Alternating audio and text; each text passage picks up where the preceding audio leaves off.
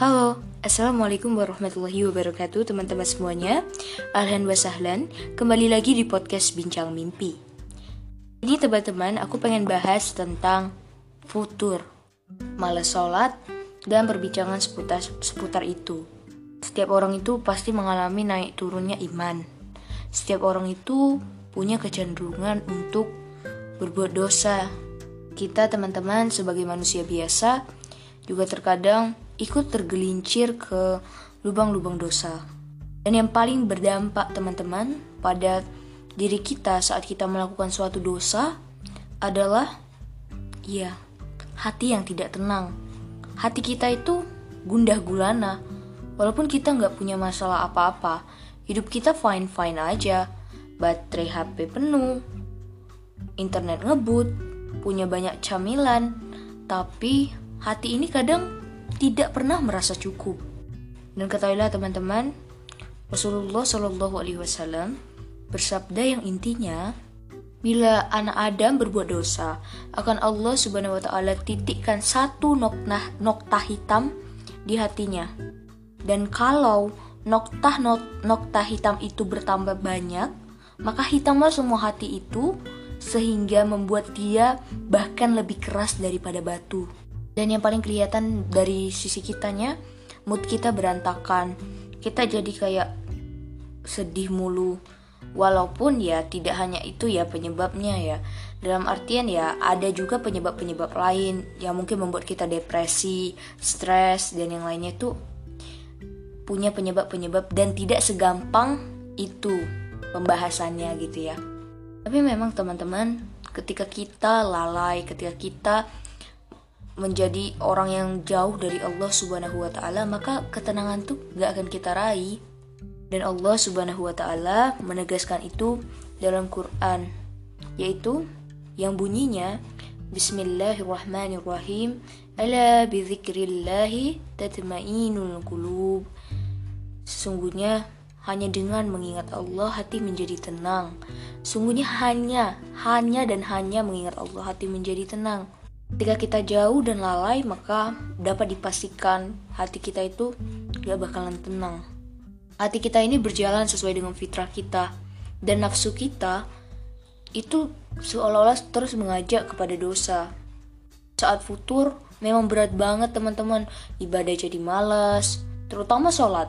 Mungkin yang awalnya dari sering sholat sunnah di sekolah atau dia sering sholat sunnah dia jadi nggak sholat sunnah lagi karena dia tuh merasa kayak berat banget karena salah satu alasan orang itu bisa melakukan ibadah-ibadah itu karena dia tahu apa sih manfaatnya jadi kalau teman-teman pengen bisa sholat duha, pengen bisa sholat tahajud, pengen bisa sholat qobliyah ba'diyah, maka kita harus tahu dulu apa sih keutamaan dari sholat-sholat sunnah itu.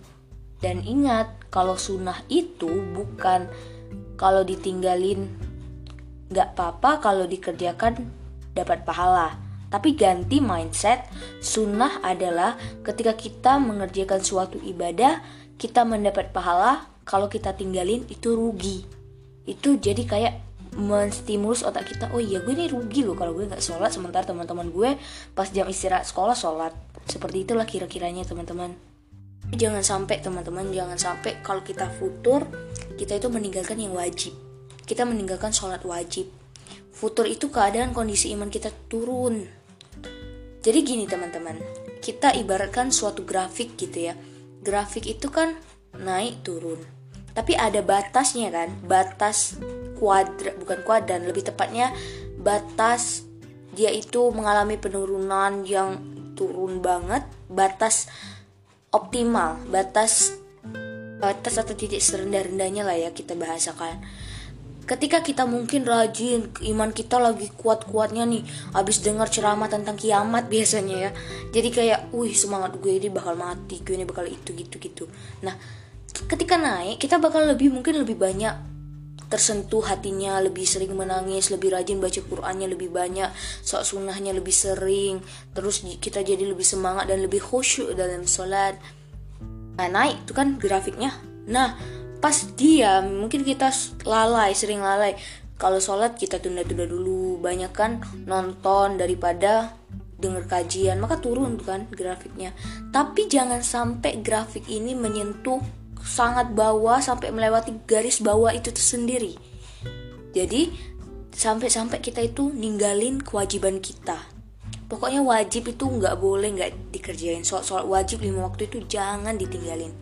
Teman-teman mungkin kita pikir bahwa ya masih SMA ya masih SMP yang ngapain juga soal lima waktu? Itu kan kematian itu kan hanya untuk orang-orang tua orang-orang dewasa orang-orang berumur. Mana mungkin anak muda kayak gue yang kece pada ini bisa meninggal Allah alam bisa buat bisa jadi abis kalian denger ini ataupun aku kita nggak tahu bisa jadi keluar dari ruangan ini datang malaikat maut teman-teman andai malaikat maut itu minta izin dulu untuk nyabut nyawa kita. Hei Fulan, kamu sudah siap belum? Aku mau cabut nyawa. Andai malaikat mau tuh bilang seperti itu, maka kita akan lebih tenang kan hidupnya. Dan artian kita tuh nggak kayak urgent banget, nggak harus beribadah terus. Kita jadi lebih bisa memperkirakan kan. Oh ya udah, gue ini mati 10 jam lagi. Gue gue kayak harus beribadah beribadah terus kayak ya nggak berhenti pokoknya dari awal hingga akhir sampai jam 10 misalnya ya sudah gue kan masih beberapa lama lagi berarti aku harus ngumpulin semua ibadah-ibadah jadi yang awalnya dia buruk jadi tiba-tiba baik karena dia tahu ajalnya sudah dekat ada pula kalau itu kalau misalnya malaikat mau datang dan memberitahu ya jadi kayak pasti semua orang itu nggak ada yang mati suul khotimah nggak ada yang mati dalam keadaan yang buruk Mati dalam keadaan yang buruk bukan mati dalam keadaan terbakar. Bukan. Kata Ustadz Halid Basalama bahwa mati atau e, meninggal suul khotimah itu teman-teman ketika kita orangnya personnya nih personalitinya itu buruk.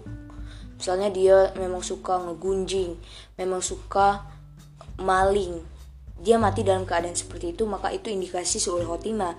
Kalau husnul khotimah itu bukan berarti jasadnya saat meninggal itu baik.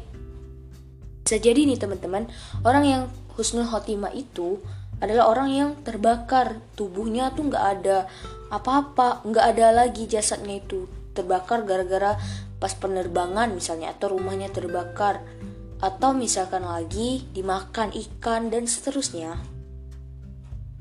Maka dia indikasi dari suul dan husnul khotimah itu adalah saat kita mati dalam keadaan seperti apa personalnya kita, seperti apa jiwa kita di mata Allah Subhanahu wa taala dan orang-orang sekitar kita ya. Bukan keadaan jasadnya seperti itu.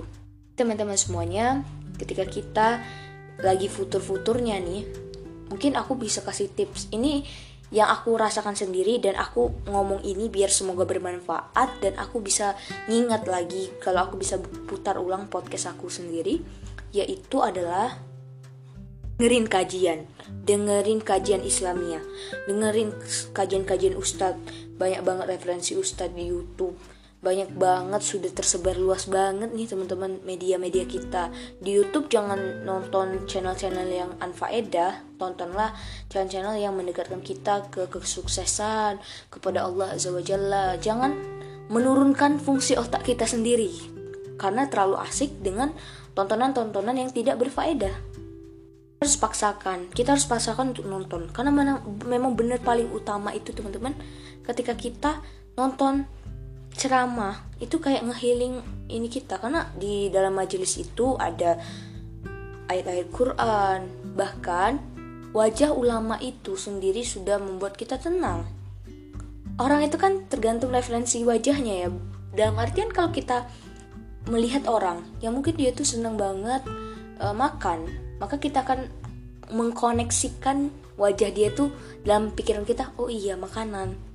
Ada juga teman kita yang mungkin suka olahraga maka kita akan mengkoneksikan ke otak kita oh iya ya dia suka olahraga dan semacamnya. Begitu pula ulama.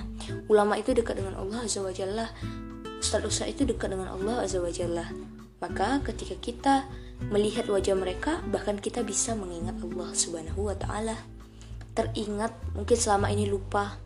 Sih friends. Jadi ya dengerin kajian itu yang pertama. Kalau untuk yang lainnya, cek episode-episode berikutnya ya karena waktunya udah 10 menit.